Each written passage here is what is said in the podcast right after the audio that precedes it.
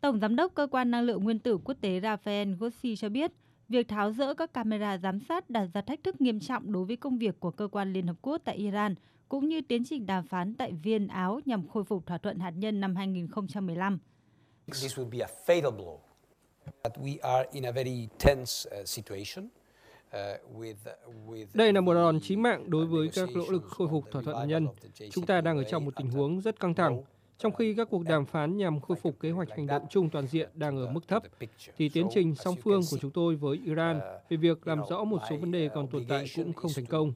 Nhưng nghĩa vụ của chúng ta là phải kiên trì, tiếp tục đề xuất các giải pháp cũng như hợp tác với Iran. Những camera mà Iran đang loại bỏ thực tế đều đã được lắp đặt theo thỏa thuận năm 2015 tại các cơ sở hạt nhân của Iran, trong đó có nhà máy hạt nhân ngầm dưới lòng đất Natan, một địa điểm ở Isfahan và một địa điểm khác ở Tehran. Những thiết bị này là thiết yếu để cơ quan năng lượng nguyên tử quốc tế có thể giám sát hoạt động sản xuất các máy ly tâm tiên tiến của Iran.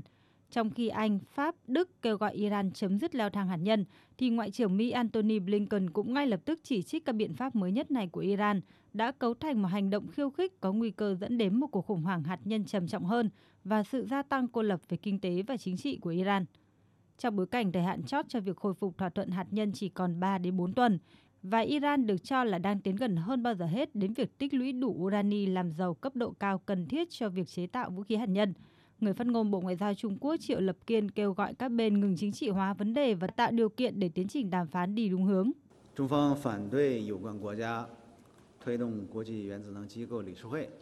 Trung Quốc phản đối các nước liên quan thúc đẩy Hội đồng Thống đốc IAEA thông qua nghị quyết gây sức ép với Iran vì nó sẽ không giúp giải quyết vấn đề, thay vào đó, nó sẽ làm gia tăng xung đột, phá hoại các nỗ lực ngoại giao và dẫn đến leo thang căng thẳng. Trong bối cảnh các cuộc đàm phán về việc nối lại kế hoạch hành động chung toàn diện đang đi đến những giai đoạn cuối cùng,